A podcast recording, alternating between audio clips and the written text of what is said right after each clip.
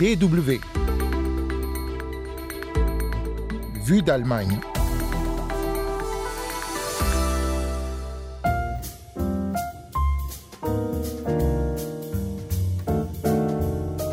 L'Allemagne tourne la page du nucléaire. Les trois dernières centrales du pays ont été mises à l'arrêt le 15 avril, mais le débat sur le nucléaire n'est pas tout à fait clos. On en parle dans un instant dans ce numéro de Vue d'Allemagne.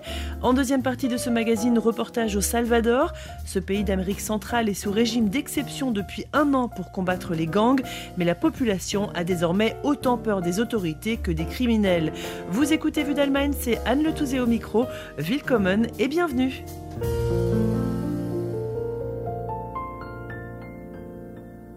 Samedi 15 avril, devant la porte de Brandebourg à Berlin, un énorme dinosaure jaune gît retourné sur le dos, pattes en l'air, yeux fermés et langue pendante. Sur son ventre se tient triomphant un personnage rouge à tête de soleil souriant. Il porte à la main une épée et un bouclier sur lequel on peut lire un slogan bien connu Atomkraft Nein Danke, nucléaire non merci. Cette mise en scène symbolique de Greenpeace salue la fermeture des trois dernières centrales nucléaires d'Allemagne, Isar 2, Neckar-Westheim et Et la fin de plus de 60 ans d'énergie nucléaire. Paul-Marie Manière est chargé de campagne sur la sortie du nucléaire pour l'ONG Greenpeace. La sortie du nucléaire en Allemagne est vraiment un aboutissement pour des millions de personnes qui ont lutté pendant des décennies pour une transition énergétique juste. Donc on voulait un peu euh, rendre ça avec ce dinosaure achevé par le mouvement antinucléaire qu'on a présenté à Berlin samedi dernier? Si c'est un combat de plusieurs décennies qui s'achève pour le mouvement antinucléaire, c'est aussi l'aboutissement d'un choix politique qui date de 20 ans, comme le rappelle Camille Defar. Elle est chef du centre énergie à l'Institut Jacques Delors, un think tank européen. Le mouvement contestataire euh, en Allemagne a gagné la bataille en 2000 avec un accord euh, visant à sortir euh, du nucléaire. Donc c'était une coalition euh, SPD-Grünen à l'époque. Et cette, cette décision, elle s'est accompagnée aussi d'un vrai engagement politique sur les énergies renouvelables et la sortie du charbon. À partir des années 2000, l'Allemagne a en effet commencé à réduire sa production de charbon et surtout elle a massivement investi dans les énergies renouvelables en misant sur la participation citoyenne, par exemple dans le solaire. De 2000 à 2010, il y avait des mécanismes de participation citoyenne en Allemagne qui étaient vraiment avantageux. Donc il y a eu un fort euh, engagement euh, des citoyens dans la transition et on voyait qu'il y avait à peu près 50% des projets euh, allemands qui étaient détenus par des acteurs qui ne sont pas ni des entreprises ni des acteurs nationaux. Donc plutôt des municipalités, des agriculteurs ou des citoyens. Et donc ça, ça a vraiment permis, contrairement à la France, de déployer ces énergies-là avec une forte acceptabilité sociale. En 2010, le gouvernement conservateur libéral fait une tentative de revenir sur l'accord de sortie du nucléaire, mais la catastrophe de Fukushima un an plus tard finit par convaincre la chancelière Angela Merkel de renoncer à cette technologie. Après cela, les centrales ferment les unes après les autres.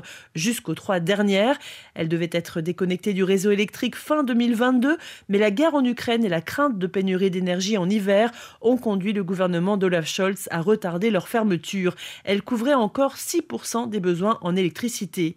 Trois mois et demi plus tard, l'opinion allemande semble divisée sur la question du nucléaire. 59% des Allemands estiment que le moment était mal choisi pour dire adieu à l'atome, selon un sondage de la chaîne publique allemande ARD. Paul-Marie Manière de Greenpeace dénonce une campagne de panique orchestrée par les conservateurs et les libéraux. On a fait peur aux gens en leur disant qu'on allait manquer d'électricité, que les prix allaient exploser, etc. Mais finalement, ce qui s'est passé euh, ce printemps avec ces trois mois et demi en plus de nucléaire, c'est qu'on a économisé 0,3% de gaz, ce qui est vraiment rien, et l'influence sur les prix d'électricité était de moins d'un pour cent aussi. Le concert de critiques ne s'est pas arrêté aux frontières de l'Allemagne. Certains partenaires européens, comme la France, pays le plus nucléarisé d'Europe avec 56 réacteurs, ne comprennent pas que la première économie européenne renonce à cette technologie en temps de crise énergétique, mais aussi de lutte contre le changement climatique. Un des principaux arguments sur ce dernier point est que le nucléaire n'émet pas de gaz à effet de serre et contribue donc à la décarbonation de la production d'électricité. Un argument que conteste Paul-Marie Manière de Greenpeace. Le nucléaire n'est pas neutre en CO2. Il y a quand même beaucoup d'émissions quand on regarde les mines d'uranium, l'enrichissement, les transports, etc.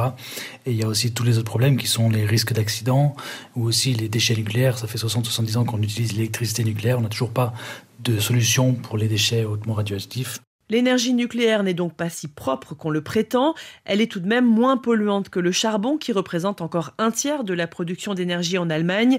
En 2022, le pays a même augmenté sa production de 8% pour compenser l'absence de gaz russe. Comme par hasard, c'est l'année où la moitié des centrales nucléaires françaises ne pouvaient pas tourner. En fait, si on regarde les chiffres, une grande partie de l'électricité du charbon part en France quand les centrales ne tournent pas. La France est dépendante des exportations électriques allemandes depuis des années et finalement la France a plus besoin du charbon allemand que l'Allemagne du nucléaire français. Camille Defard de l'Institut Jacques Delors estime pour sa part que prolonger encore la durée des centrales nucléaires allemandes coûterait trop cher et détournerait les investissements dédiés au développement des énergies renouvelables. Elle regrette aussi que le débat se limite à la question des sources de production d'énergie. On rentre dans une ère euh, de prix énergétiques euh, élevés une ère où il faut euh, se séparer des énergies fossiles qui étaient relativement bon marché jusqu'ici, mais aussi qui avait cette illusion d'abondance un petit peu illimitée. Et on rentre dans une ère où l'offre énergétique va être plus limitée, ce qui nécessite euh, de débattre et de réfléchir aux, usages qu'on veut en faire et à la façon dont elle est distribuée entre les différents secteurs et entre les différents euh, acteurs de la société. La sortie du charbon a été fixée à 2038 en Allemagne et le gouvernement ambitionne d'augmenter la part des renouvelables, qui est actuellement de 46%, à 80% d'ici à 2030. Le chancelier Olaf Scholz a toutefois mis un bémol à cet objectif en affirmant qu'il faudrait installer 4 à 5 éoliennes par jour pour couvrir les besoins. Alors cet objectif est-il réaliste? Camille Defa reste prudente. On n'est pas à l'abri voilà, d'une bonne surprise. C'est possible aussi que l'Allemagne euh, ait déjà déployé, en tout cas les renouvelables là où elles étaient faciles à déployer.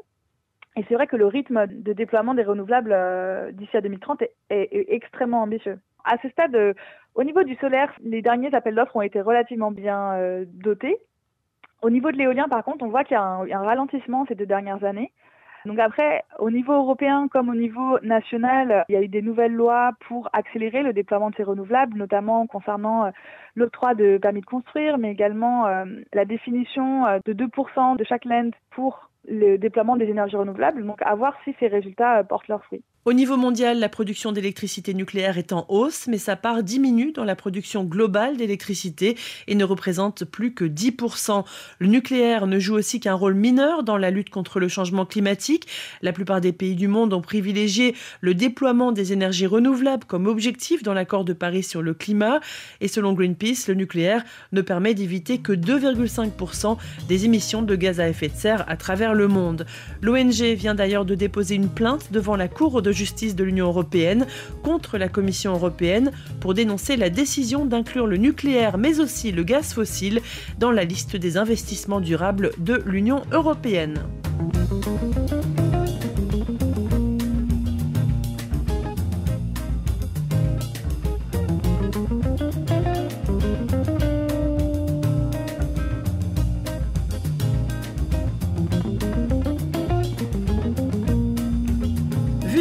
Deuxième partie. Le Salvador vit depuis un an sous état d'urgence. Le gouvernement a décidé d'éradiquer les gangs qui terrorisent le pays depuis près de 30 ans en mettant en place un régime d'exception. Le président Bukele se vante d'avoir fait passer le Salvador du pays le plus dangereux au pays le plus sûr d'Amérique latine en incarcérant plus de 67 000 personnes.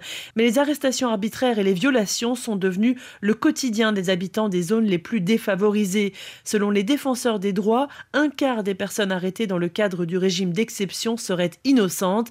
Après les gangs, les Salvadoriens craignent les autorités. Écoutez le reportage de Julien Delacour au Salvador. Voir, entendre et se taire. Ici à la Campanera, près de San Salvador, cette règle était visible sur à peu près tous les murs jusqu'il y a peu. Le quartier est tristement célèbre pour avoir été le fief de la Pandilla Dieciocho, l'un des principaux gangs qui terrorisent le Salvador depuis près de 30 ans.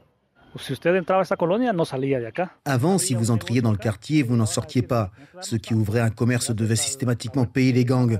Aujourd'hui, grâce à la bonne gestion du gouvernement et au régime d'exception, on peut dire que tout est plus sûr. Oscar habite la Campanera depuis 7 ans. Aujourd'hui, il est entre amis, simplement en train de discuter autour d'un banc. Une scène qui est loin d'être anodine ici. Il a fallu l'intervention des forces armées il y a un an pour que les habitants se réapproprient enfin leur quartier. Il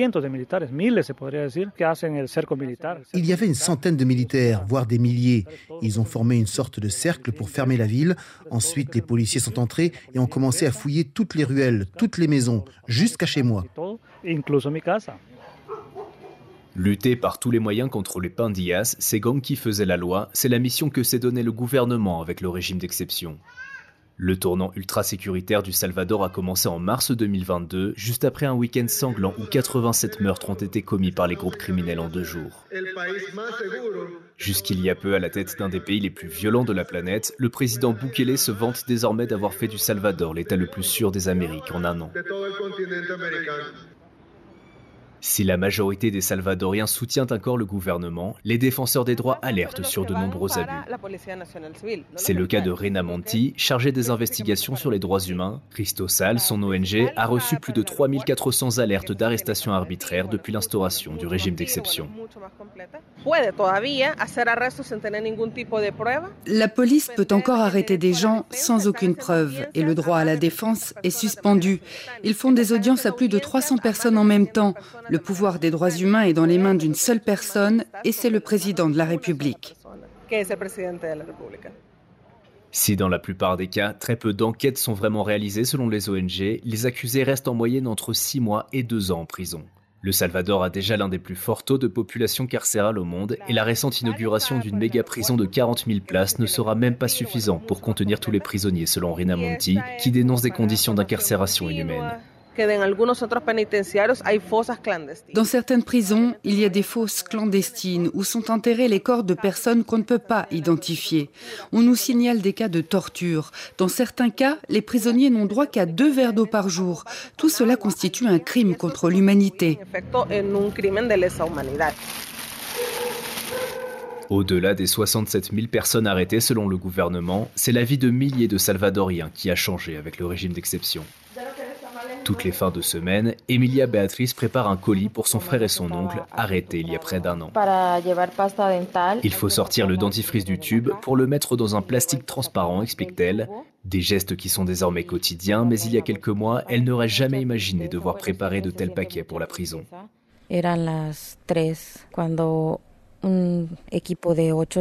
Il était 3 heures du matin quand une équipe de 8 soldats ont commencé à fouiller les maisons. Mon frère n'a jamais été détenu, il n'a jamais fait l'objet d'une enquête, mais ils ont dit qu'ils devaient remplir leur quota du jour et mon frère était la seule personne, alors ils l'ont embarqué.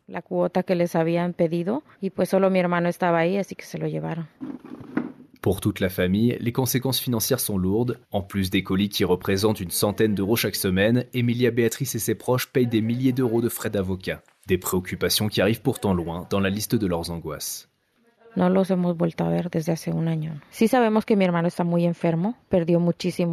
On n'a pas vu nos proches pendant un an. Nous savons que mon frère est très malade. Il a perdu beaucoup de poids. On sait qui ils ont pris, mais qui vont-ils nous rendre? Nous avons tous changé. Nous ne sommes plus les mêmes personnes qu'avant. On a toutes les maladies que produisent le stress et l'anxiété. Mon neveu doit constamment voir un psychologue pour pouvoir dormir.